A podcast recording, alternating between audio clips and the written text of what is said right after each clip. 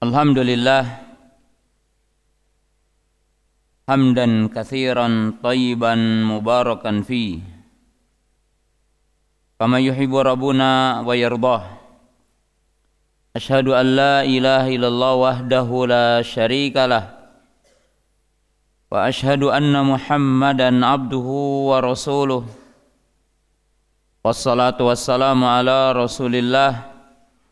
وعلى آله وأصحابه ومن تبعهم بإحسان إلى يوم الدين يا أيها الذين آمنوا اتقوا الله حق تقاته ولا تموتن إلا وأنتم مسلمون kaum muslimin, para penuntut ilmu, para jamaah, pemirsa yang dirahmati Allah Ta'ala, para pendengar Radio Ridul Jannah, dan para pendengar di mana saja berada, pemirsa yang dirahmati Allah Subhanahu wa taala. Alhamdulillah pada kesempatan sore yang berbahagia ini dengan izin dan kudrat dari Allah Subhanahu wa taala kita dapat berjumpa kembali dalam kajian Rabu Pekanan di masjid yang mulia ini, tempat yang mulia ini dan di mahadi yang mulia ini. Pada kesempatan sore hari ini kita akan membahas satu pembahasan yang sangat perlu dan relevan untuk hari ini untuk dihayati dan diketahui oleh setiap mukmin, mukminah. Yaitu dengan judul Al-Amnu wal Amani fil Islam. Nikmatul amni wal aman. Bihayatin nas wa ahamiyatuhu fil Islam. Kita akan membahas pada kesempatan sore hari ini nikmat keamanan dan kedamaian. Urgensi keamanan dan kedamaian di dalam Islam. Kita akan membahas dari beberapa sisi tentang kedamaian, ketentraman. Dari berbagai sisi yang harus dipahami oleh setiap mukmin, mukminah. Baik dia sebagai orang biasa atau dia menjadi seorang pemimpin, seorang penguasa atau seorang rakyat. urgensi kedamaian dan ketentraman dalam sebuah negara adalah sesuatu yang diharapkan. Keamanan dan kedamaian adalah harapan setiap manusia. Tidak ada di alam semesta ini, di muka bumi ini yang tidak mengharapkan kedamaian dan ketentraman orang-orang yang akalnya sehat mesti mengharapkan kedamaian dan ketentraman. Kita akan bahas dari beberapa sisi penting.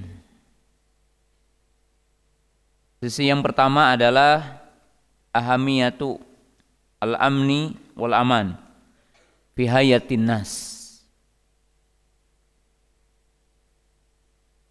Sa'un kana fi hayatil fardi au fi hayati al-istimai. Yang pertama kita akan bahas urgensi keamanan dan kedamaian dalam kehidupan manusia. Baik kehidupan pribadi atau kehidupan bermasyarakat atau kita mengenal dengan kehidupan bernegara.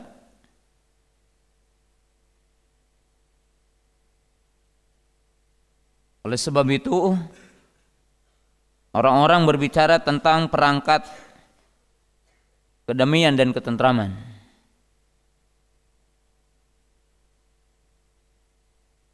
Kemudian yang kedua yang kita akan bahas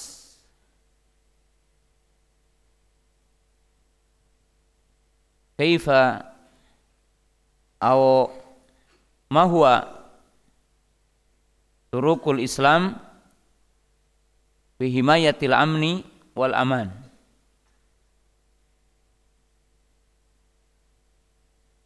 Yang kedua kita akan bahas bagaimanakah Islam menciptakan kedamaian dan ketentraman. Jadi bagaimana Islam menciptakan kedamaian dan ketentraman. Karena tentunya Islam adalah dinul amni, dinul salam. Agama kedamaian, agama ketentraman. Artinya agama yang menciptakan kedamaian dan agama yang menciptakan ketentraman.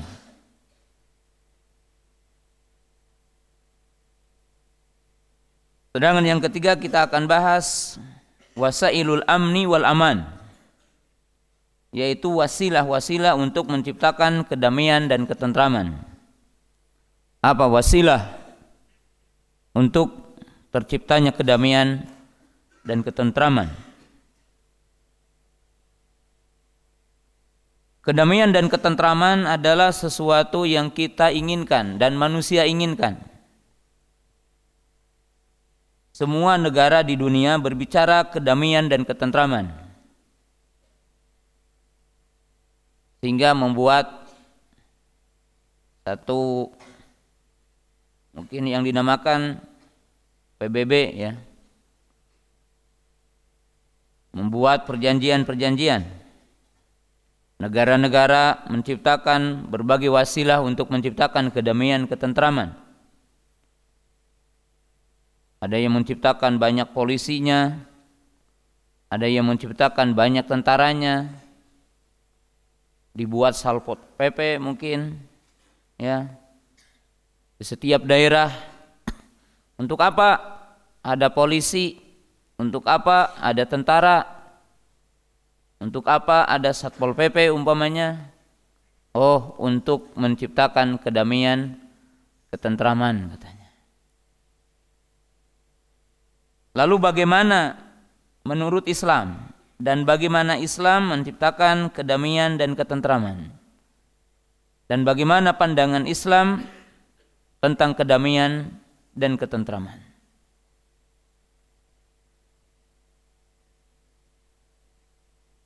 Yaqulul ulama nikmatul amni wal aman min a'dhami ni'am ba'dal imani wal islam wat tauhid nikmat kedamaian ketentraman adalah nikmat yang paling agung, nikmat yang paling besar. Setelah nikmat Islam, nikmat iman, nikmat tauhid. Jadi setelah nikmat iman, nikmat Islam, nikmat tauhid, maka nikmat yang sangat besar yang Allah taala anugerahkan kepada manusia adalah nikmatul amni wal aman, nikmat kedamaian dan nikmat ketentraman.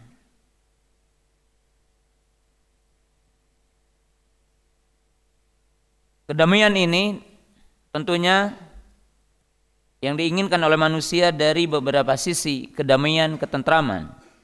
Al-amnu didul khauf. Aman artinya adalah lawan dari rasa takut. Kedamaian dan ketentraman ini akan dirasakan oleh manusia nikmatnya. Walaupun nikmat aman dan kedamaian ini terkadang manusia melupakannya.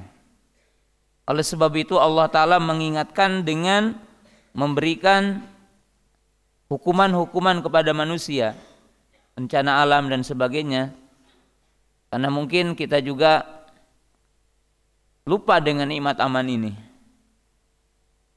Salah satunya ketika kita kalian ini para santri diuji dengan gempa sedikit saja, kalian merasakan bahwa nikmat bisa tidur berhari-hari, bisa makan nikmat, bisa belajar nikmat. Ketika diguncang sedikit, merasakan oh ini tidak aman. Ya. Karena tentunya Indonesia sekarang dirasakan punya gempa dari seluruh penjuru setiap provinsi merasakan gempa yang hari ini, yang bulan ini, yang bulan itu gitu ya. Maka kita merasakan oh nikmat banget ya damai itu. Dan ketentraman dan kedamaian ini dari beberapa sisi umpamanya tidak ada kejahatan tidak ada pencurian, tidak ada pembunuhan. Maka kita merasakan damai. Damai ketika kita meninggalkan rumah. Damai ketika kita berjalan membawa uang. Kenapa? Sedikit pencurinya atau tidak ada pencurinya. Damai. Wa adamul kita, wa adamul huruf. Tidak terjadi peperangan. Tidak terjadi pertikaian. Maka kita merasakan damai. Beda kalau ditakdirkan baina al-qabail wa baina zuzur masalan di Indonesia kalau ditakdirkan di antara kabilah-kabilah perang. Kalau ditakdirkan di antara pulau-pulau atau benua-benua atau pulau-pulau terjadi peperangan. Maka tidak nikmat hidup ini. Tidak nikmat ke pasar, tidak nikmat kita ke kebun, tidak nikmat kita ke sekolah. Kenapa? al hurub terjadi peperangan. Seperti mungkin beda dengan kalian apa yang dirasakan orang-orang orang Palestina apa yang dirasakan oleh orang-orang Suriah apa yang dirasakan oleh orang Afghanistan apa yang dirasakan oleh orang-orang ya saudara kita diarahkan di Myanmar di Burma beda dengan apa yang kita rasakan hari ini Kenapa? Wujul huruf. Karena terjadinya apa? Peperangan. Penindasan. Kemudian gejolak tentang ekonomi. Harga naik, tidak stabil. Harga pertanian tidak stabil. Maka ini tidak ada keamanan, tidak ada kedamaian. Peperangan di antara tokoh mungkin tokoh politik di antara partai dan sebagainya terjadi satu nyalip satu bicara ini satu ini satu menggibah ini semuanya adalah tidak aman. Kemudian tidak aman adalah karena turunnya ukubatullah azabullah. Karena turunnya adab Allah. Gempa bumi gunung meletus tsunami, ya, banjir, maka ini adalah sesuatu yang berkaitan dengan ketidakamanan. Tidak ada manusia di muka bumi ini kecuali ingin damai. Kecuali ingin tentram dan damai. Oleh sebab itu Allah Subhanahu wa taala dalam Al-Qur'an mengingatkan nikmat kedamaian ini. Dan mengingatkan kita dalam banyak ayat. Salah satunya Allah berfirman dalam surah Al-Maidah ayat 11 Ya ayyuhalladzina amanu dzkuru ni'matallahi 'alaikum.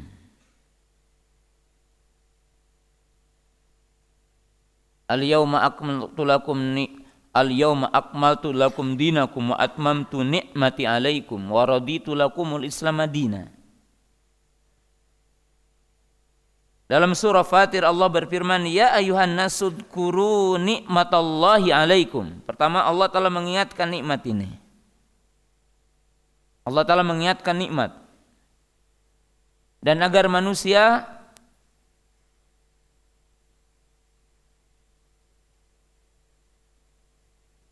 bersyukur kepada nikmat-nikmat Allah.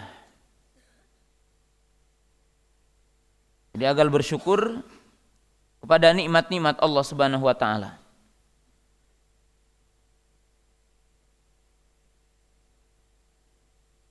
Makanya Allah Subhanahu wa taala memperingatkan dalam beberapa ayat tentang nikmat ini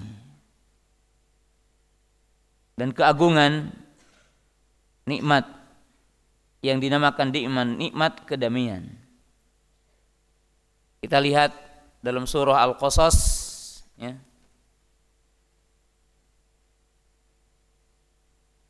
Allah Subhanahu wa taala menjelaskan pada ayat yang ke-67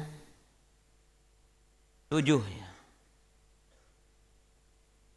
Allah mengingatkan awalam yarau anna ja'alna haraman amina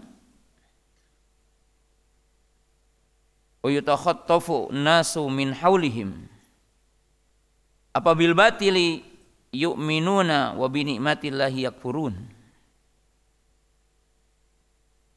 Tidaklah mereka memperhatikan bahwa kami kata Allah taala telah menjadikan negeri mereka adalah tanah suci yang aman. Padahal di sekitarnya merasa takut dan terjadi peperangan di sekitarnya. Tapi Allah Ta'ala menjadikan tempat tersebut sebagai tempat yang aman dan damai sentosa. Allah Ta'ala mengingatkan, kenapa? Karena nikmat yang sangat agung.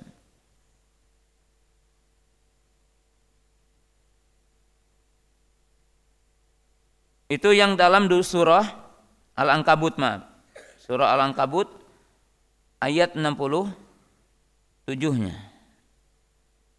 Dalam surah Al-Qasas Allah Subhanahu wa taala menjelaskan pada ayat yang ke-50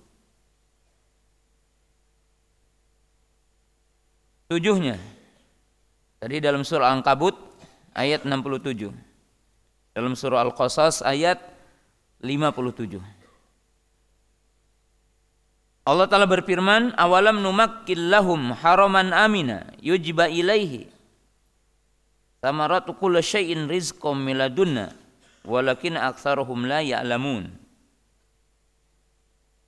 Allah Ta'ala berfirman, bukankah kami telah meneguhkan kedudukan mereka dalam tanah yang haram, tanah suci, tanah yang aman, yang didatangkan ke tempat itu buah-buahan dari segala macam tumbuh-tumbuhan.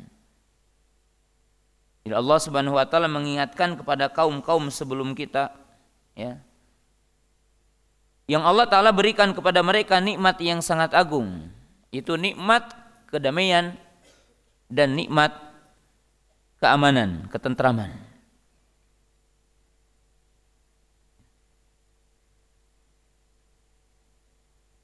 Dan nikmat kedamaian didahulukan daripada nikmat rizki dan nikmat sihat. Jadi dengan dari nikmat rizki dan nikmat sehat. Dalam arti sesungguhnya manusia lebih menginginkan nikmat kedamaian dengan nikmat kesehatan daripada nikmat rizki, banyaknya rizki dan nikmat sehat. Sekarang kita akan mentadaburi bahwa nikmat kedamaian, nikmat ketentraman itu lebih didahulukan daripada nikmat seseorang itu sehat badannya dan banyak rizkinya. Oleh sebab itu Nabi Ibrahim alaihissalam disebutkan di dalam Al-Quran dalam dua tempat tentang doa Nabi Ibrahim. Yang pertama ada dalam surah Al-Baqarah itu ayat 126 dan yang kedua adalah dalam surah Ibrahim ayat 35 Allah berfirman Wa idh qala Ibrahim rabbi ja'al hadza baladan amina warzuq ahlahu minas samarati man amana minhum billahi wal yawmil akhir Qala wa man kafara fa umati'uhu qalilan thumma atarruhu ila adzabin nar wa bi'sal masir Wa idh qala Ibrahim rabbi ja'al hadza baladan amina wajnubni wa baniya an na'budal asnam. Itu dalam surah apa? Ibrahimnya. Allah telah menjelaskan dalam dua surah itu tentang doa Nabi Ibrahim alaihi salam. Tentang doa Nabi Ibrahim alaihi salam. Satu dalam surah Al-Baqarah Itu ayat 126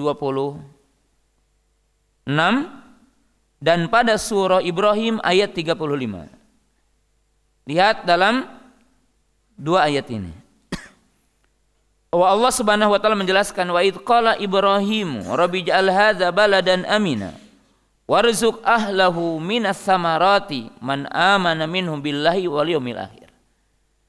Dan ingatlah ketika Nabi Ibrahim berdoa, Ya Allah, Ya Rabbku, jadikanlah kota ini, negara ini, tempat ini, tempat yang aman, damai, sentosa. Yaitu ketika Nabi Ibrahim alaihissalam meninggalkan, yaitu Siti Hajar dengan putranya Ismail alaihissalam. Dan karuniailah penghuni tempat ini rizki berupa buah-buahan.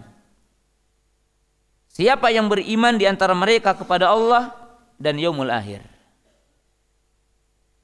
Pada ayat yang kedua yaitu surah Ibrahim ayat 35 wa id qala Ibrahimu rabbi ja'al hadza balan amina wajnubni wa bani anak budal asnam.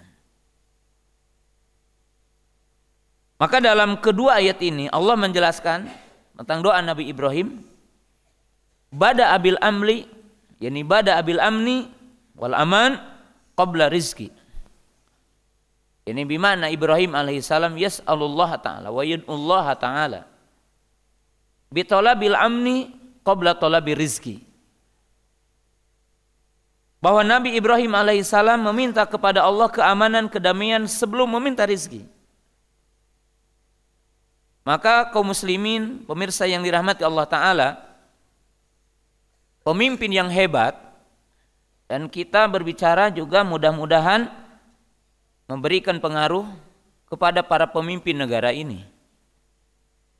Dan lewat radio ini, dan lewat televisi yang ada ini, mudah-mudahan didengar oleh setiap manusia di muka bumi ini.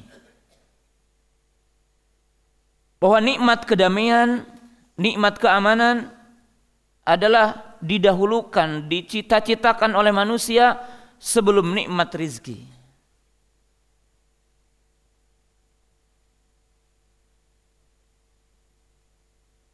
Maka orang yang memiliki kekuasaan, sekecil apa pun kekuasaannya, hatta orang di pesantren jadi mudir, seseorang di sekolah jadi kepala sekolah.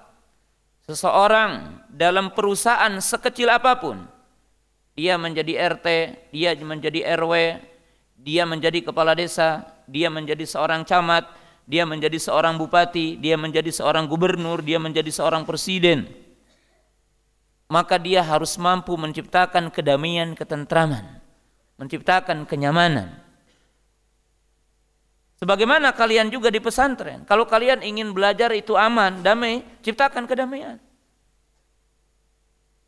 Jangan ada anarkis, jangan ada kekerasan, jangan ada penindasan. Jangan ada kata-kata yang menyakiti orang lain, ciptakan kedamaian. Karena Anda akan merasakan kenikmatan di sini. Maka demikian juga, bagaimana bangsa ini, bagaimana negara ini? Setiap hari kacau, setiap hari berbicara di televisi. Yang satu menghujat ini, yang satu menghujat ini. Maka jamaah yang dirahmati Allah Ta'ala kita tadaburi bagaimana Islam berbicara tentang kedamaian ini. Kenapa Allah Subhanahu wa taala dalam ayat yang tadi dalam dua ayat yang tadi mengedepankan tentang keamanan dan kedamaian. Wahada li sababaini kama yaqulu ba'dul ulama karena ini ada dua sebab utama. Lianna istitbabil amni sababul rizki. Faida sya'al amnu wastatabat daraban nasu fil ardi. Kenapa katanya? Karena apabila tetap kedamaian, ketentraman, maka akan menyebabkan datangnya rizki. Kenapa? Karena apabila tersebar kedamaian, orang akan berjalan di muka bumi dengan aman mencari rizki. Ke pasar, ke kebun, ke ladang, ke ke perusahaan-perusahaannya akan merasakan damai dan tentram. Orang akan pergi ke sekolah, ke tempat kuliahannya, aman dan damai. Kenikmatan. Maka oleh sebab itu Allah Ta'ala menciptakan alam semesta ini damai. Langit, bumi, matahari, bulan, planet-planet beredar pada porosnya dan tempatnya. Siang muncul dan malam bergantian pada waktu yang telah ditetapkan Allah secara kauni. Tidak ada makhluk-makhluk yang mereka itu durhaka kepada Allah Ta'ala.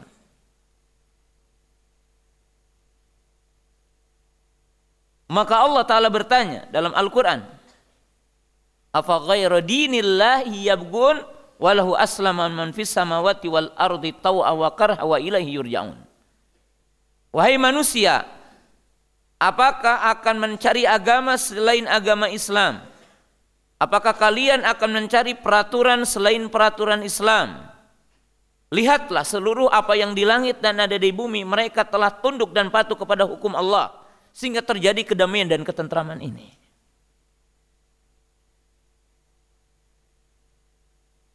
Jadi ketika kedamaian ketentraman diciptakan, maka pemirsa para pendengar yang dirahmati Allah Ta'ala akan tersebar kebaikan, dimudahkan kebaikan, mudah orang mencari rezeki. Wa qalu wa li'annahu la yatibu ta'am wa la yuntafa'u bi ni'mati rizki idza fuqidal amn. Demikian juga orang tidak mampu merasakan kelezatan makanan dan orang tidak bisa akan menikmati nikmat-nikmat rizki apabila tidak ada damai.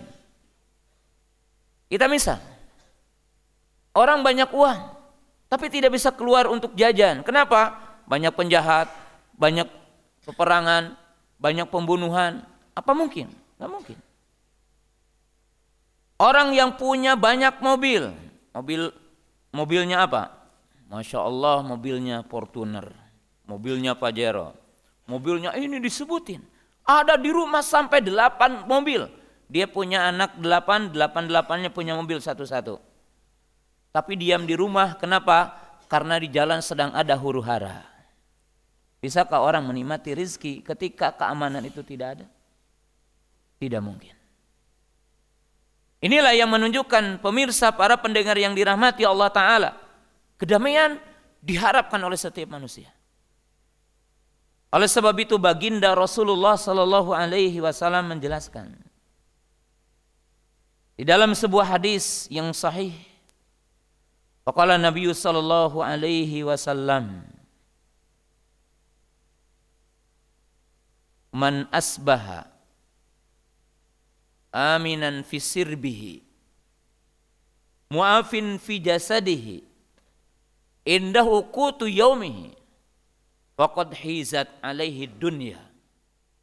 Wa hadza firya atau kama qala Nabi sallallahu Beliau mengatakan, barang siapa yang pagi-paginya ketika dia bangun, keluarganya merasa damai, anak istrinya damai, tentram, sehat jasadnya, dia memiliki seperangkat sesuatu yang bisa memenuhi kebutuhan hari itu. Maka sungguh telah berkumpul pada dia kenikmatan dunia dan seisinya. Jadi baginda Rasulullah SAW mengatakan, Anda kita tidak perlu punya sawah sekian hektar. Anda kita tidak perlu kita punya sawit sekian hektar. Anda tidak perlu kita menyimpan uang miliaran di bank ataupun di berangkas. Yang akan menciptakan ketentraman ketika tiga perkara ini ada. Yang pertama, damai hari itu damai diri kita, damai istri kita, damai anak-anak kita. Tidak ada sesuatu gejolak di rumah dan di tangga kita. Kemudian apa? Sehat. Fisiknya, sehat jasadnya. Dan memiliki makanan yang cukup hari itu. Karena itu hakikat nikmat. Adapun sawah yang apa yang terbentang luas padinya telah menguning. Seandainya kita mengumpulkannya, maka tidak ada tempat di rumah kita. Maka itu adalah bukan rizki yang sesungguhnya buat kita. Belum tentu besok. Seandainya saudara-saudara menyimpan uang miliaran, triliunan di bank-bank sampai merasa sulit bagaimana dan bank yang mana yang merasa aman. Kalau di rumah juga dia tidak merasa aman meletakkan uang-uangnya maka itu adalah bukan sesuatu yang dinamakan rizki buat kita. Tetapi adalah yang cukup hari itu kenyang.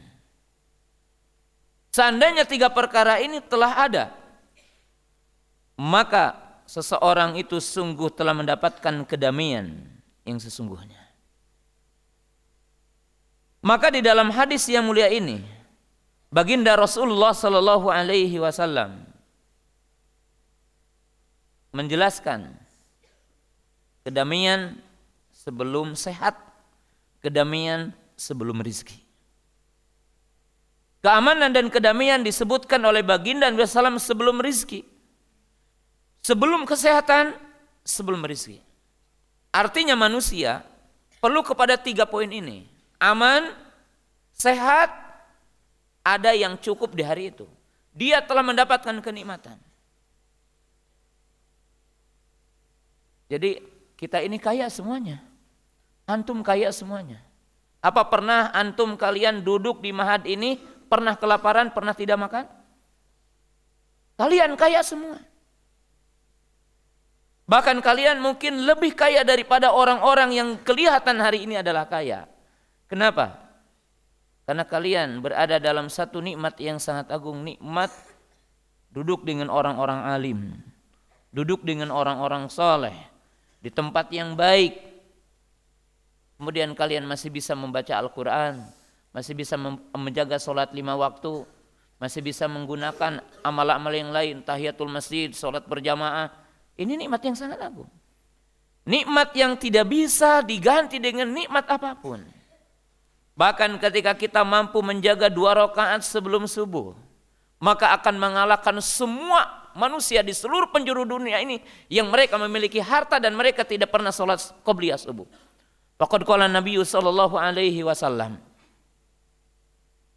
Rakaat al-fajri khairun minad dunya wa ma fiha. Dua rakaat sebelum fajar dia lebih baik ketimbang dunia dan seisinya. Ya, lihat jika orang di pagi hari mendapatkan uang triliunan, 10 triliun, Kalah dengan orang yang 15 triliun. Yang dapat 15 triliun kalah dengan orang yang dapat 20 triliun. Yang dapat 20 triliun kalah dengan orang yang dapat 30 triliun. Tidak ada batasannya orang yang mencari dunia itu. Siapa yang paling besar? Tidak ada batasannya. Tapi orang yang menunaikan sholat dua rakaat, dia mendapatkan batasan yang sangat mulia. Dia mendapatkan dunia dan seisinya. Maka pemirsa yang dirahmati Allah Ta'ala, Para talabatul yang dirahmati Allah Ta'ala ini adalah nikmat yang sangat agung. Nikmatul amni, nikmatul aman, nikmat kedamaian, nikmat ketentraman.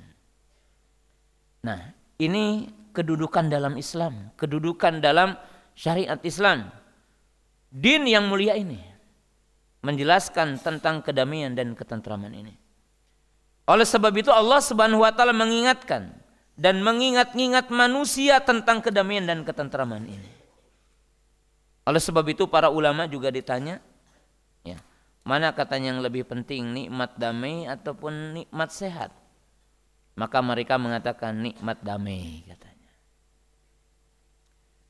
Kenapa? Sebab orang yang sehat dalam kondisi tidak damai, maka dia tidak bisa berobat. Tapi orang yang sakit dalam kondisi damai, maka dia bisa berobat. Itu contoh yang kecil. Nah, ini sesuatu yang dibicarakan dalam Quran tentang kedamaian dan ketentraman. Nah, sekarang kita akan bicara ya, bagaimana Islam berbicara tentang kedamaian dan ketentraman ini. Dan apa yang dibicarakan oleh Islam tentang kedamaian dan ketentraman ini. Bagaimana Islam? Apakah Islam memperbanyak tentara dan polisinya? Apakah membuat undang-undang tentang terorisme umpamanya? Sehingga sekarang bukan mungkin semakin damai, maaf. Walaupun undang-undang ini juga diperlukan tentunya. Tapi apakah itu? Sehingga semua setiap masjid ada intelnya umpamanya? Ustadz-ustadz semuanya dicatat nomor teleponnya, nomor ininya. Kemudian semuanya ceramahnya nanti di peraturan jangan ini, jangan ini, jangan ini gitu. Apakah itu kedamaian? Apakah itu wasilah kedamaian? Memperbanyak tentaranya. Bahkan di beberapa daerah itu damai tanpa polisi dan tentara. Saya udah keliling, ya alhamdulillah ke sebagian negara di dunia ini. Ada sebagian negara saya tidak lihat ya ada polisi tilang dikitakan setiap pengkolan tilang tilang kendaraan tilang ini ya semuanya orang udah paham tentang peraturan ya tentang peraturan. Mereka paham dari mana menyalip, ke mana harus menyalip, seperti apa harus menyalip. Tanda seperti ini harus berhenti, orang lewat harus dihormati. Jadi satu kehidupan biasa, ya, budaya mereka. Mereka damai dengan sendirinya. Mereka damai memahami hukum-hukum. Kita akan lihat bagaimanakah Islam berbicara tentang kedamaian. Karena dalam keyakinan saya dan keyakinan umat Islam semestinya, saya meyakini dengan sepenuhnya insya Allah. Dan tidak ada keraguan sedikit pun insya Allah. Bahwa saya meyakini tidak ada kedamaian tanpa Islam. Islam yang akan menciptakan kedamaian dalam keyakinan saya seorang mukmin. Bagaimana Islam berbicara tentang kedamaian? Lihatlah kaidah-kaidah sederhana untuk disampaikan dalam sore hari ini. Lihat dalam surah Al-Maidah ayat 33 Bagaimana Islam menciptakan kedamaian? Maka Islam meletakkan satu dasar terlebih dahulu bahwa Islam akan menghadapi atau Islam itu telah melarang Islam itu juga telah menetapkan apa yang dinamakan hukuman yang bisa memerangi tentang kekerasan. Jadi tentang kekerasan. Atau dikenal oleh sekarang dengan istilah pelanggaran hak-hak manusia. Lihat dalam surah Al-Maidah surah yang kelima ayat 33. Allah Ta'ala menjelaskan dalam ayat tersebut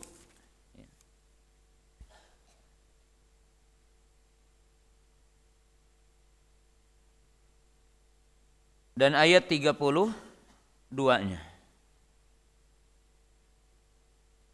Min ajli dzalika katabna ala bani Israila. Annahu man qatala nafsan bighairi nafsin aw fasadin fil ardi faka'annama qatala nasa jami'a. Wa man ahyaha faka'annama ahyan nasa jami'a. Walaqad ja'atuhum rusulana bil bayyinati thumma katsiran minhum ba'da dzalika fil ardi lamusrifun Innama jazaa'ul ladzina yuharibuna Allah wa rasulahu wa yas'auna fil ardi fasada an yuqattalu aw yusallabu aw yuqatta aydihim wa arjuluhum min khilafi aw yunfau minal ardi dzalika lahum hisyun fid dunya walahum fil akhirati adzabun adzim. Lihat dalam ayat ini ayat 32 dan 33-nya. Allah telah menjelaskan, oleh karena itu kami tetapkan suatu hukuman kepada Bani Israel. Barang siapa yang membunuh jiwa, jadi membunuh seseorang bukan karena mengkisosnya, artinya karena membunuh maka dikisos. Atau dia membuat kerusakan di muka bumi. Jadi membuat kerusakan di muka bumi. Maka nama qatala nasa jami'a. Maka perumpamaan dia seperti membunuh semua orang. Jadi lihat dalam Islam ini membunuh satu seperti dia membunuh seluruh penduduk bumi. Barang siapa yang menjaga kehidupan manusia satu orang maka seolah-olah dia menghidupkan manusia di muka bumi ini. Jadi lihat, ini Islam menjaga tentang jiwa. Dilarang membunuh. Membunuh satu orang seperti membunuh seisi bumi. Itu dalam Islam. Kalau di kita bunuh, membunuh sekian tahun penjara, balik lagi membunuh lagi. Maka dengan itulah Allah mengatakan wa fil qisasi hayatun liulil albab. Dan dalam kisah itu ada kehidupan bagi orang-orang yang berpikir. Lalu Allah telah mengatakan inna ma jazaa'ul ladzina yuharibunallaha wa rasulahu wa yas'auna fil ardi fasada. Oleh sebab itu hukuman bagi orang-orang yang memerangi Allah dan Rasulnya dan membuat kerusakan di bumi hanyalah dia dibunuh ataupun disalib ataupun dipotong tangannya dan kaki mereka dengan secara silang. Jadi orang-orang yang membuat kerusakan di muka bumi, orang-orang yang membunuh, seperti apa? Beda pencuri dengan garong, dengan utang utorik ya. Pencuri, utang utorik, orang begal-begal. Pembunuh dibunuh. Orang yang mencuri dipotong. Orang yang membuat kerusakan disilang kaki dengan tangannya. Maka di sini Islam menjelaskan hukuman yang jelas. Untuk apa? untuk menolak setiap keburukan, untuk menciptakan keamanan dan kedamaian. Untuk siapa? Kedamaian dan ketentraman penghuni bumi. Jadi ketentraman penghuni bumi. Lihat ya di sini. Jadi Allah Ta'ala menciptakan, menurunkan hukuman. Artinya menciptakan manusia, kemudian Allah Ta'ala menurunkan hukuman bagi orang-orang yang melanggar hukuman-hukuman Allah. Bagi orang-orang yang melanggar peraturan-peraturan Allah Subhanahu wa taala.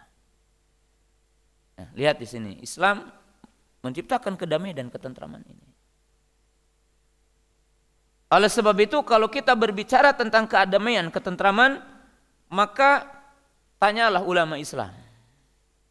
Apa itu kedamaian dan apa itu ketentraman? Dan bagaimana Islam menciptakan kedamaian dan ketentraman? Kemudian kita lihat dalam sejumlah hadis bagaimana Allah Subhanahu wa taala dan bagaimana Rasulullah SAW menjelaskan tentang kedamaian dan ketentraman ini. Kita lihat hadis-hadis umpamanya. Wallahi wallahi wallahi la yu'min Nabi SAW pernah mengatakan wallahi la yu'min, wallahi la yu'min, wallahi la yu'min. Nabi SAW mengatakan demi Allah tidak dianggap beriman. Demi Allah tidak dianggap beriman. Demi Allah tidak dianggap beriman. Kila waman ya Rasulullah. Siapa yang tidak dianggap beriman? Qala alladzi la ya'manu jaruhu bibawaq yakni alladzi la ya'manu jaruhu bawa'iqahu Nabi SAW mengatakan siapa yang tidak dianggap beriman dengan benar yaitu orang yang tidak merasa aman tetangganya dari keburukan dia. Usil, ya, mungkin apa saja. Ya lihat Islam itu menjaga. Kalau kita mungkin berbeda, ya, yang satu senang musik, yang satu tidak umpamanya. Yang satu berpendapat umpamanya hatta dia mengatakan musik haram. Yang satu mengatakan menurut saya tidak, takdirkan begitu. Tapi dia tidak akan mengganggu tetangganya. Dia tidak akan menyuarakan musiknya sampai malam. Orang terganggu dengan suara musik yang ada di rumahnya, tidak. Dia tidak akan berteriak-teriak. Dia tidak akan mengganggu saudaranya. Kenapa? Karena tidak dianggap imannya sempurna yang seperti itu. Damai. Kenapa? punya aturan cara bertetangga. Nabi SAW mengatakan la yahilu li muslimin an yurawwi'a musliman. Tidak halal bagi seorang mukmin membikin takut tetangganya yang muslim. Temannya yang muslim dilarang. Membikin takut apa? Takut wajahnya juga mengerikan, takut dia tidak. Orang yang muslim tidak akan jadi preman, maaf. Kenapa? Dia tidak ingin diancam dengan neraka. Dia ingin sempurna imannya. Kenapa? Karena orang yang membuat takut tetangganya, takut mukmin yang lainnya, itu adalah tidak hal bagi seorang mukmin. Bahkan Nabi SAW mengatakan man asyara ala akhihi bihadidatin hul malaikah. Siapa yang coba-coba mengisyaratkan pisau atau golok atau tombak kepada saudaranya maka malaikat akan melaknatnya. Ataupun mungkin takutlah dengan syaitan yang akan menyertainya. Lihat. Islam menciptakan kedamaian. Orang tidak boleh mengarahkan pistol, mengarahkan golok, mengarahkan pisau, mengarahkan tombak, mengarahkan anak panah kepada saudara yang mukmin. Siapa yang melakukan itu dilaknat malaikat, apalagi membunuhnya. Bahkan Nabi SAW mengatakan, lihatlah di sini. Man ila akhihi nadratan yukhifihi biha ahafuhullah yaumal qiyamah. Lihat di sini. Siapa yang memandang kepada saudaranya, pandangan yang membuat takut saudaranya, mencerong gitu ya dalam bahasa Sunda. Menoleh dengan pandangan yang membuat temannya takut, maka Allah akan menjadikan dia takut pada hari kiamat. Ya lihat, jangan membunuh, jangan membuat kekacauan. Pandangan saja mesti membuat saudaranya aman. Waqala Nabi sallallahu alaihi wasallam man hamala alaina silaha falaysa minna. Siapa yang membawa senjata kepada kami, artinya siapa yang orang mukmin membawa senjata kepada mukmin lagi, maka bukan dari golongan kami. Qala Nabi sallallahu alaihi wasallam al muslimu akhul muslimi la yadlimu wa la yahduluhu wa la yakdibuhu wa la yahqiruhu at-taqwa hahuna wa yushiru ila sadri salasa marratin bihasbil min asy-syarri ay yahqira akhahul muslim kulul muslimi alal muslimi haramun dima'uhu wa malahu wa irbahu lihat hadis yang mulia ini Nabi SAW mengatakan muslim adalah saudara muslim. Dia tidak boleh mendolimi saudaranya. Dia tidak boleh menghinakan saudaranya.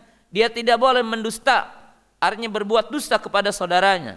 Dia tidak boleh meremehkan saudaranya. Takwa adanya di sini. Beliau mengisyaratkan kepada dadanya tiga kali. Cukup bagi seseorang dikatakan berbuat keburukan dengan cara dia menghinakan saudaranya, merendahkan saudaranya. Muslim dengan muslim adalah haram. Haram apanya? haram darahnya, haram hartanya, dan haram kehormatannya. Jangan sekali-kali orang mukmin mendolimi saudaranya. Jangan sekali-kali orang mukmin merendahkan saudaranya. Salah satu merendahkan saudaranya adalah membiarkan saudara kita yang didolimi oleh orang kafir lalu kita berdiam. Maka itu termasuk membiarkan saudaranya. Ya. Tidak boleh kita berdusta, berdusta dalam dagang, berdusta dalam jual beli, berdusta dalam setiap hal tidak boleh. Lalu Nabi SAW mengatakan cukup orang berbuat kejelekan, dia merendahkan saudaranya, merendahkan badannya, merendahkan fisiknya, merendahkan keturunannya, terlarang dalam Islam. Lihat di dalam hadis yang mulia ini. Nabi SAW mengatakan, Al-Muslimu, man salimal muslimuna min lisanihi wa yadihi. Muslim yang hak adalah yang selamat muslim yang lainnya dari lisannya dan tangannya. Bahkan jamaah yang dirahmati Allah Subhanahu wa taala. Apakah kedamaian dan ketentraman yang ditanamkan dalam syariat Islam dan dibicarakan dalam syariat Islam itu hanya kepada sesama muslim? Dalam negara Islam itu kedamaian itu bukan hanya kepada orang-orang muslim. Tetapi kedamaian itu juga kepada orang-orang kafir atau non muslim yang ada di negaranya yang tidak membuat kekacauan. Maka dia juga berhak mendapatkan kedamaian dan dia dibolehkan beragama dengan agamanya. Orang-orang kafir yang ada di negara Islam yang dia mereka membayar jizyah. Lalu mereka tidak membuat kekacauan dan mereka baik-baik saja dalam arti tidak membuat kekacauan. Maka mereka pun dipertahankan jiwa mereka. Tidak boleh dialirkan darahnya. Nabi SAW mengatakan man qatalamu ahadan lam yari rahatal jannati wa inna riha tujadu masirata arba'ina aman. Nabi SAW mengatakan barang siapa yang membunuh kafir mu'ahad dan masuk di dalamnya adalah kafir musta'man dan masuk di dalamnya adalah kafir zimmi. Kafir zimmi adalah kafir yang ada di negara Islam yang mendapatkan ya KTP itu di negara itu dan dia tidak membuat apa-apa di negara itu, diam, baik. Kafir muahad adalah kafir yang mengadakan perjanjian dengan orang muslim. Kafir mustakman adalah orang-orang yang mendapatkan jaminan dari negara Islam. Seperti kalau di sekarang umpamanya dubes-dubes ya, dari negara-negara kafir yang ada di negara Islam. Maka itu termasuk kafir mustakman. Maka barang siapa yang membunuh salah seorang di antara mereka, baik kafir dimi ataupun kafir mustamar ataupun kafir muahad maka orang yang membunuhnya tidak akan mendapatkan wanginya surga. Terlarang orang mukmin membunuh mereka. Mereka diberikan keadaman. Jadi mereka diberikan keamanan. Wa in ahadum minal musyrikin astajaraka fa ajirhu hatta yasma kalam Allah jadi artinya kalau ada orang-orang kafir yang meminta berada di negara kita diberikan pelindungan sehingga mudah-mudahan mereka mendapatkan hidayah mendengar kalam Allah, mendengar dakwah Islam. Ya, mereka tidak dibunuh. Di dalam riwayat yang lain Nabi SAW mengatakan ala man dhalama muahidan au intaqasahu au kafalahu fawqa taqatihi au akhadha minhu syai'an min ghairi tibi nafsin fa ana hajijuhu yaumal qiyamah jadi di sini menunjukkan apa? Tidak boleh kita mendolimi, tidak boleh kita hatta orang kafir jadi pekerja kita diberikan taklif beban yang luar kemampuan dia. Tidak boleh kita mendolimi hatta orang kafir kerja atau mengambil benda harta mereka dengan tanpa ridho dia maka tidak boleh. Nah, ini lihat di sini Hadisnya sangat jelas sekali. Jadi Islam ini memberikan kedamaian kepada orang-orang kafir. Dan sejarah membuktikan. Mana sejarah membuktikan? Ketika Nabi Shallallahu Alaihi Wasallam memerangi kota Mekah waktu itu dalam putuh Mekah pada tahun ke-8 maka Nabi SAW mengisyaratkan untuk tempat mereka yang aman yang tidak diperangi. Ketika Umar radhiyallahu taala anhu membuka Baitul Maqdis maka orang-orang Yahudi yang tetap dalam agamanya dan dia berada dalam kekuasaan Islam dan orang-orang Nasrani yang berada dalam kekuasaan Islam yang dikenal oleh para ulama dengan perdamaian dan perjanjian Umar radhiyallahu taala maka orang-orang yang ada di Palestina, yang ada di sekitar Betul Maqdis tetap dalam agamanya. Yahudi, Yahudi, Nasrani, Nasrani. Dan diberikan kedamaian oleh Umar radhiyallahu taala anhu waktu itu. Tidak dibunuh orang yang tidak memerangi, tidak dibunuh orang yang tidak ikut dalam peperangan. Diberikan kedamaian. Ketika Muhammad Al-Fatih rahimahullahu taala membuka Konstantinia, membuka Istanbul, hari ini dikenalnya dengan Istanbul, Turki. Maka orang-orang yang berkumpul di gereja Ayah Sofa, mereka adalah orang-orang Nasrani berkumpul di gereja Ayah Sofa. Mereka diberikan jaminan dan tidak dibunuh. Ini adalah kedamaian dalam Islam. Islam menciptakan kedamaian. Dan sejarah di dunia membuktikan bahwa minoritas non-Islam yang ada di negara Islam mereka tidak dianiaya, mereka tidak didolimi, mereka tidak dibunuh tanpa sebab syar'i. Tetapi kita menyaksikan di dunia hari ini Ketika umat Islam minoritas, maka mereka mendapatkan penganiayaan. Sejarah membuktikan apa yang terjadi di Bosnia. Sejarah membuktikan walaupun banyak orang yang tidak tahu, bahkan orang-orang muslim tidak tahu, bahkan bangsa Indonesia pun sedikit yang tahu tentang apa yang terjadi di Myanmar. Ya, tentang saudara-saudara kita diarahkan jutaan orang mereka sekarang mengungsi, terdolimi, bahkan begitu hanya ingin mendapatkan satu roti, mereka berani untuk berjalan kiloan meter berlari karena berhari-hari mereka tidak mendapatkan makan dan minum. Ya, dan itu terjadi. Jadi Islam membicarakan tentang kedamaian, ketentraman.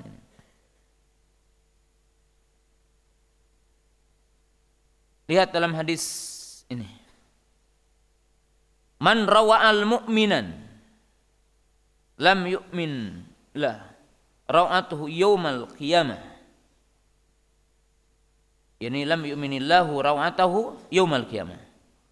Wa man sa'a bi mu'minin aqamahu Allahu maqama dhulli wa huzzi yaumal qiyamah. Barang siapa yang membuat takut orang mukmin, maka Allah Ta'ala tidak akan memberikan keamanan atas rasa takutnya pada hari kiamat. Jadi dari ancaman Allah pada hari kiamat. Dan barang siapa yang memberikan keluasan kepada mukmin, maka Allah Taala akan memberikan keluasan nanti yaumul kiamah. Ya. Jadi ini Islam berbicara tentang kedamaian, ketentraman. Ya. Sekilas ini hadis-hadisnya. Lalu saya ingin sampaikan dulu apa sih yang dibicarakan kedamaian ketentraman dalam Islam. Jadi apa yang dibicarakan kedamaian dan ketentraman di dalam Islam. Apa saja.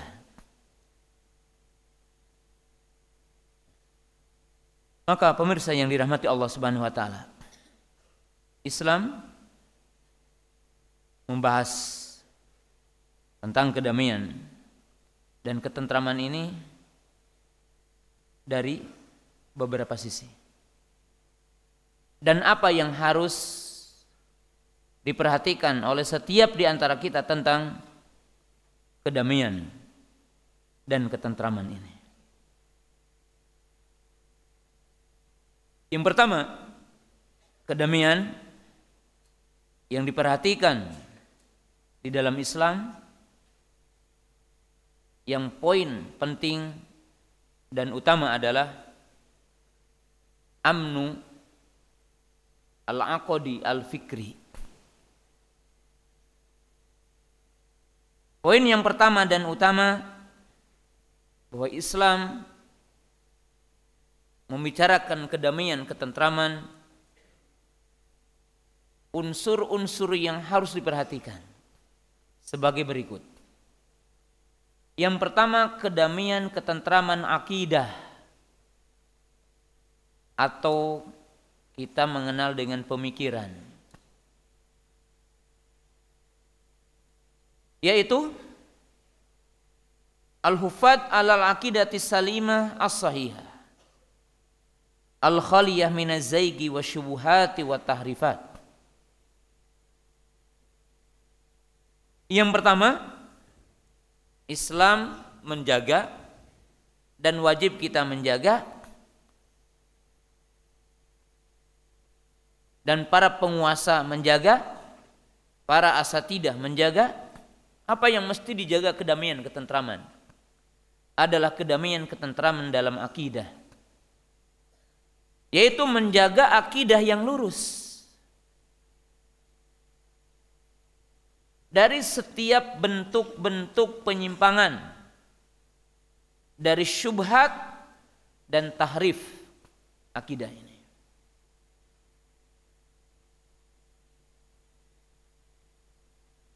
Karena tentunya usul dan pokok kedamaian ini adalah kedamaian akidahnya, lurus akidah.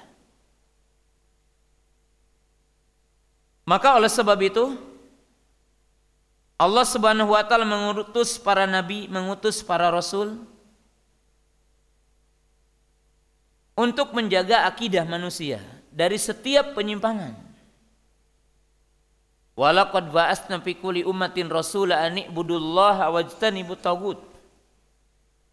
Wa ma arsalna min wa ma arsalna min ras wa ma arsal min qablika min rasulin ila nuhiya ilaihi annahu la ilaha illa ana fa'budun. Dan sungguh kami telah mengutus kepada setiap umat seorang utusan.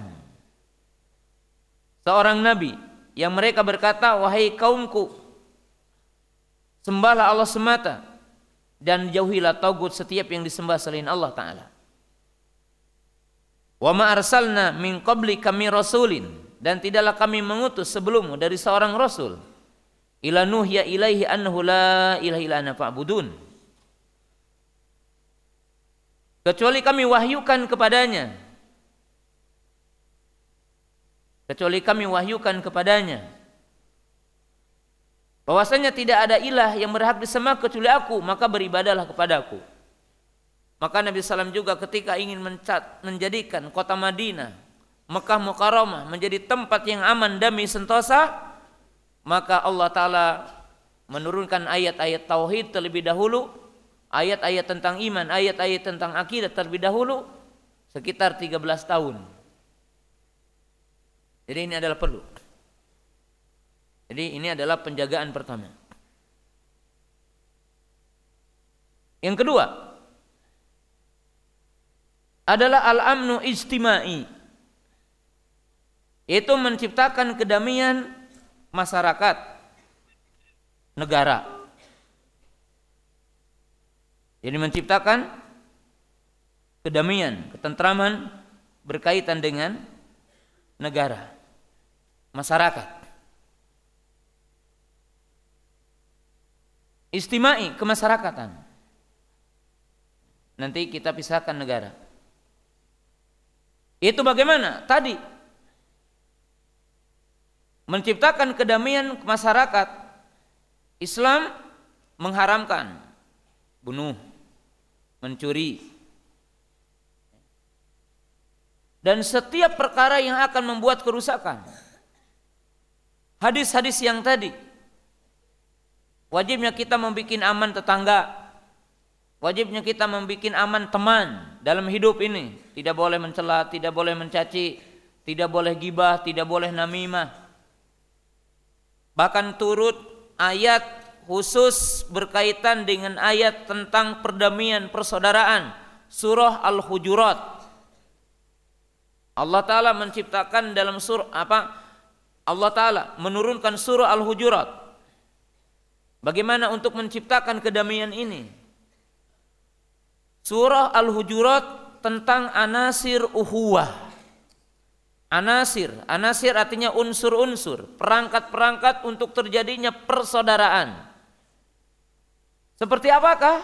Banyak di situ dikatakan tidak boleh saling mencela, tidak boleh saling begibah, tidak boleh saling namimah. Disebutkan dalam surah itu.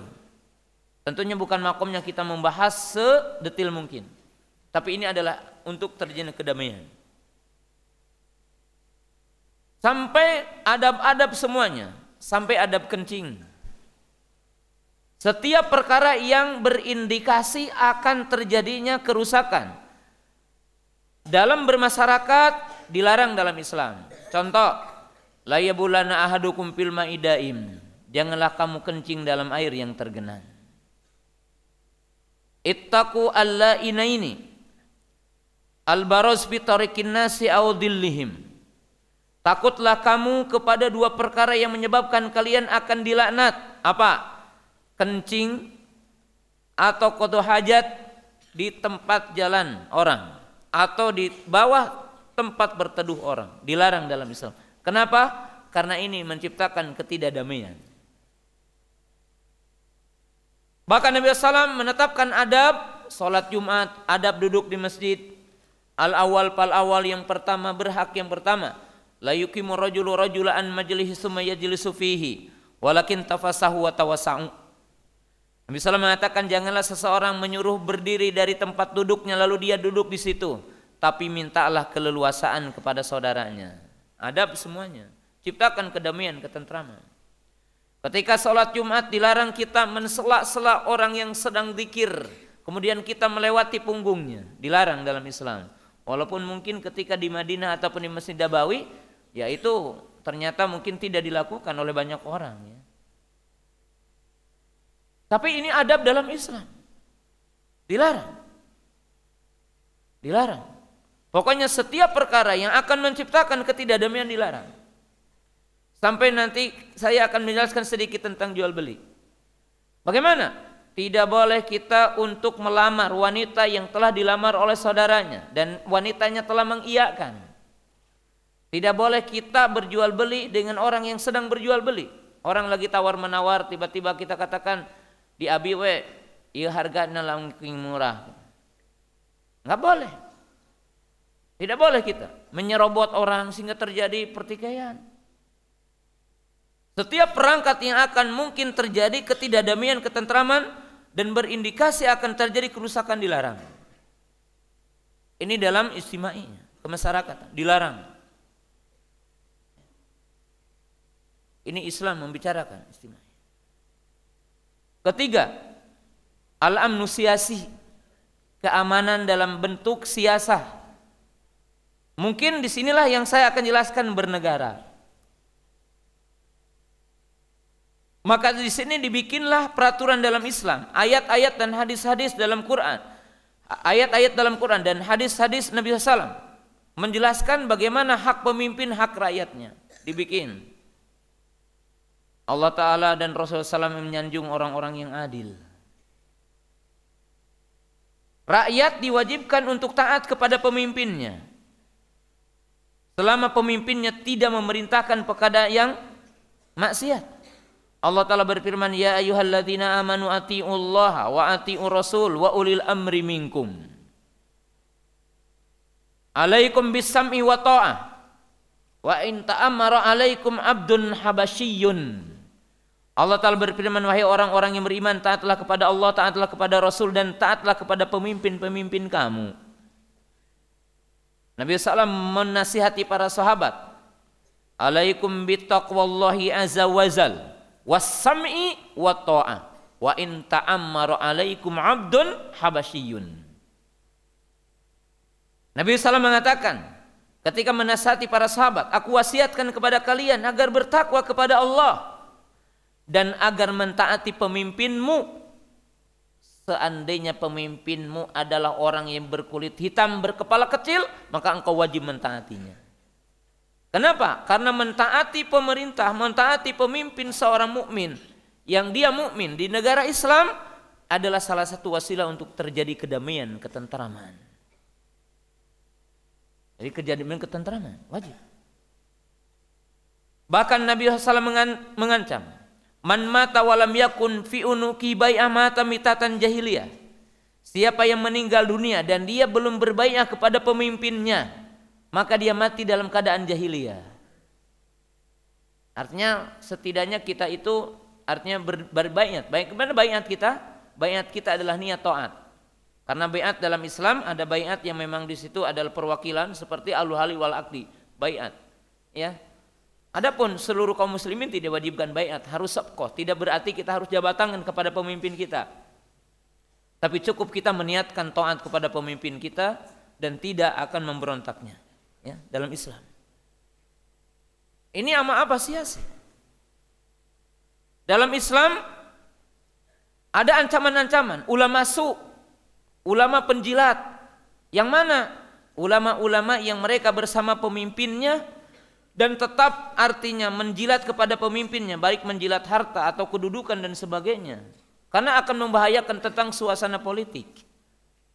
Ulama-ulama su. Yang mereka tidak memperingati pemimpinnya walaupun menyimpang, walaupun salah. Tapi juga ada orang-orang yang akan menasai pemerintah atau pemimpinnya tetapi tidak dengan jarak syar'i.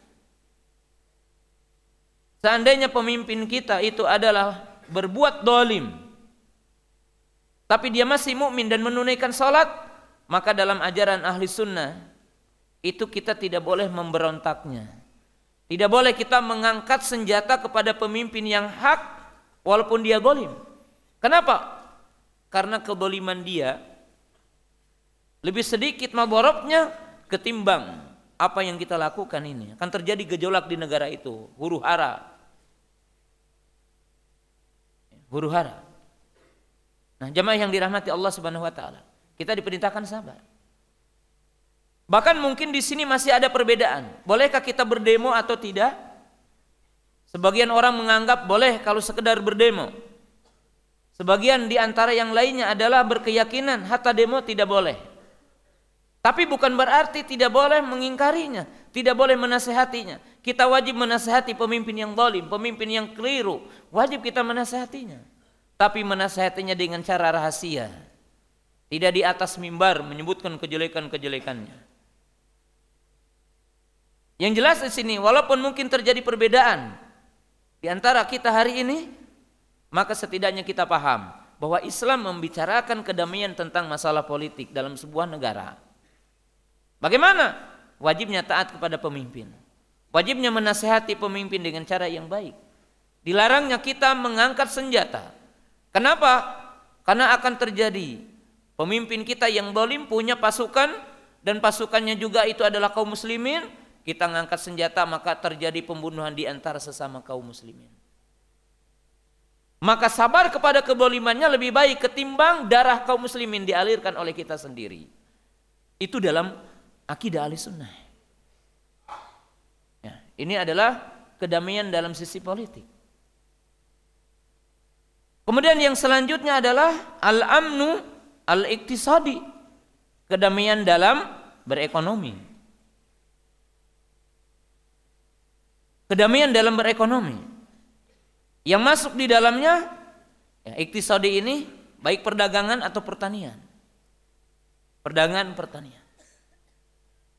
Maka Allah Subhanahu wa taala menetapkan kaidah-kaidah ini. Pertama, mewajibkan zakat kepada orang-orang yang punya uang. Supaya apa? Kata Allah taala dalam surah Al-Hasyr, "Kaila yakunu daulatan bainal agni minkum." Salah satu fungsi zakat dalam Islam itu agar tidak terjadi gejolak tentang ekonomi. Hitungan zakat beda dengan hitungan pajak. Kalau zakat benar-benar dibebankan kepada orang yang punya. Dan ukurannya itu ukuran yang dari Allah yang maha tahu tentang masalahnya. Saya tidak berbicara tentang apa pajak ini dari sisi sisi lain. ya hukumnya atau apanya. Tapi saya ingin memberikan sebuah perbandingan. Kenapa Islam berbicara tentang zakat? Pajak, apakah betul pajak dibayar oleh orang-orang yang punya uang? Tidak. Sesungguhnya, kita lihat, kita masuk hotel ditakdirkan.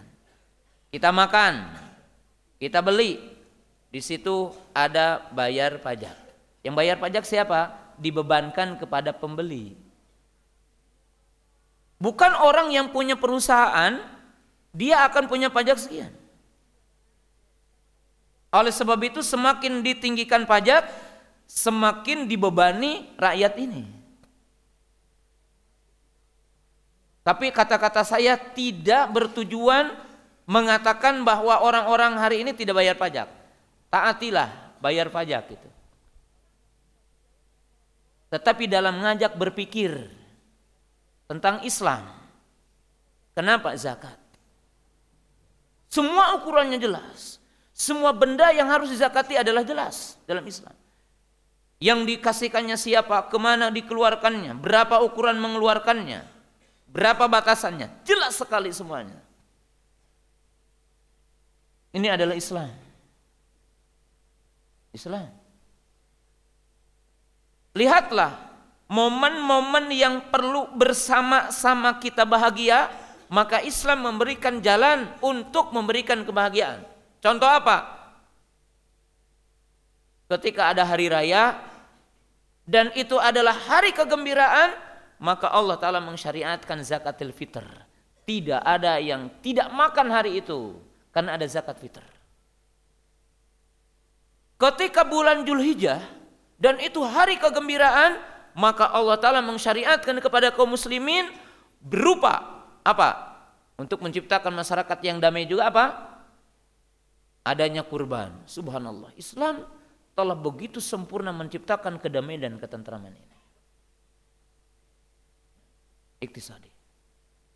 Kemudian Islam menciptakan yang namanya perdagangan, pertanian yang di situ akan menciptakan kedamaian ketentraman. Allah Ta'ala menurunkan ayat yang terpanjang dalam Al-Quran. Itu dalam surah Al-Baqarah ayat 185. Ayat apa? Ayat tentang tijarah. Ayat tentang jual beli. Dalam jual beli diciptakan tidak ada riba. Mata uang tidak diperjualbelikan. Karena apabila mata uang diperjualbelikan menjadi komoditi akan terjadi kerusakan dalam sistem ekonomi manusia dan di sinilah kehancuran ekonomi dunia hari ini karena uang diperjualbelikan. Ya. Mestinya uang itu ada alat membeli. Sehingga akan stabil baik pertanian ataupun peternakannya akan stabil. Orang-orang yang bikin perumahan akan stabil, orang-orang yang bikin ini akan stabil. Kenapa? Karena dibeli dan bukan memperjualkan beli uang. Tidak ada riba dalam Islam ini. Diciptakan kedamaian ketentraman supaya stabil dan sekecil apa pun yang akan menciptakan ketidakdamaian akan terjadi apa yang dinamakan gejolak dalam ekonomi, gejolak dalam manusia masyarakat.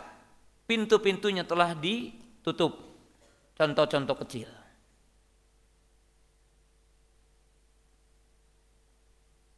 Naha Rasulullah anil muhadarah. Naha Rasulullah an bai'i tamri qabla budu solahiha. Nabi SAW melarang dari muhadarah atau menjual buah yang belum matang. Temenang ngajual buah pentilna tidak boleh kita menjual buah mangga umpamanya yang masih pentil apa tuh bahasa Betawinya masih kecil masih namanya muhadharah. Kenapa? Karena akan timbul kerugian bagi orang-orang yang membeli. Mungkin ada angin, ada hama, rugi. Dilarang dalam Islam. Dan Rasulullah melarang dari kiro. Kiro itu apa? Ada pemilik tanah, ada penanam. Pemilik tanah ini punya empat hektar. Ditanami sawit sama si pulan. Dia berkata, silahkan aku punya lima hektar. Tanami oleh kamu ya sawit, nanti hasilnya yang sebelah sana untuk saya, yang sebelah sini untuk kamu. Dilarang dalam Islam. Karena kemungkinan goronya akan besar. Karena tanah tidak gembur semuanya. Mungkin yang sebelah sana gembur, yang sebelah sini tidak gembur, yang sebelah sini hasilnya sedikit, yang sana banyak. Bagaimana dibagi dari hasil semuanya dalam Islam? Menutup pintu setiap keburukan di dalamnya. Jadi menutup setiap pintu keburukan di dalamnya. Dalam apa ini? Amni iktisadi. Jadi menciptakan kedamaian tentang perdagangan tentang kehidupan manusia berkaitan dengan muamalah. Perdagangan, pertaniannya semua diciptakan kedamaian. Bahkan dilarang simsar. Simsar itu apa? Calo-calo di pasar. Yaitu apa? Membeli barang sebelum sampai ke pasar. Kalau kurukban, jadi orang-orang yang datang dari kampung mau menjual cengkeh umpamanya ya, mau menjual tomat, mau menjual lobak, menjual petai, menjual jengkol, apa aja gitu ya. Ini di kampung-kampung. Orang kampung tahu harga pasar sabaraha di pasar teh. Maka dibeli di jalan. Kalau kurukban. Ternyata mungkin dibeli lebih murah. Ketika dia ke pasar ternyata aduh hanya akal cenah di pasar masa kieu Nah Islam menjaga. Kenapa? Ketidakdamian, perasaan. Petani dirugikan, petani tidak damai. Gitu. Islam menciptakan semua kedamaian itu. Wasilah-wasilahnya. Jadi Islam itu indah sekali. Islam berbicara kedamaian, ketentraman. Kemudian yang terakhir, ya. Islam menciptakan kedamaian tentang individu manusia. Jadi individunya. Individu. Bagaimana Islam menciptakan kedamaian individu? Maka Islam mengajari manusia agar beribadah kepada Allah. Kemudian apa? Agar baik dengan tetangga, agar baik dengan sesama. Allah Ta'ala memerintahkan manusia beribadah kepada Allah. Mentauhidkan Allah, mentaati Allah, mentaati Rasulnya. Kemudian apa? Berakhlak baik dengan sesama. Maka Allah Subhanahu wa taala senantiasa menggabungkan antara hubungan manusia dengan Allah dan hubungan manusia dengan manusia. Diciptakan kedamaian. Sehingga sekian ayat Surga disebutkan sebabnya adalah amal soleh manusia kepada Allah. Sekian ayat Allah menyebutkan sebab masuk surga adalah berupa kebaikan manusia kepada manusia. Sejumlah hadis Allah apa Nabi SAW menyebutkan amalan-amalan yang menyebutkan bentuk-bentuk amalan takorub kepada Allah. Artinya amalan-amalan yang ditujukan kepada Allah. Sebagian hadis-hadis sejumlah hadis menyebutkan bahwa sebab-sebab masuk surga itu adalah karena baik sama manusia. Jadi sempurnalah syariat Islam berbicara tentang kedamaian dan ketentraman. Pada minggu yang akan datang kita akan bahas tentang poin sangat penting berkaitan dengan kedamaian dan ketentraman ini, sebab-sebab untuk mendapatkan kedamaian dan sebab-sebab akan hilangnya kedamaian dan ketentraman di tengah-tengah kita semua. Demikianlah materi yang pertama di kesempatan sore yang berbahagia ini kita membahas tentang kedamaian dan ketentraman dalam pandangan Islam. Mudah-mudahan Allah Subhanahu wa taala memberikan taufik dan hidayah kepada kita dan kita betul-betul memahami agama Islam ini, memahami keindahannya, memahami kebesarannya dan kita semakin tumanina, semakin kokoh, semakin kita kuat keimanan dan keislaman kita di dalam syariat yang mulia ini. Subhanakallahumma bihamdika asyhadu an la ilaha illa anta astaghfiruka wa atubu ilaik. Assalamualaikum warahmatullahi wabarakatuh.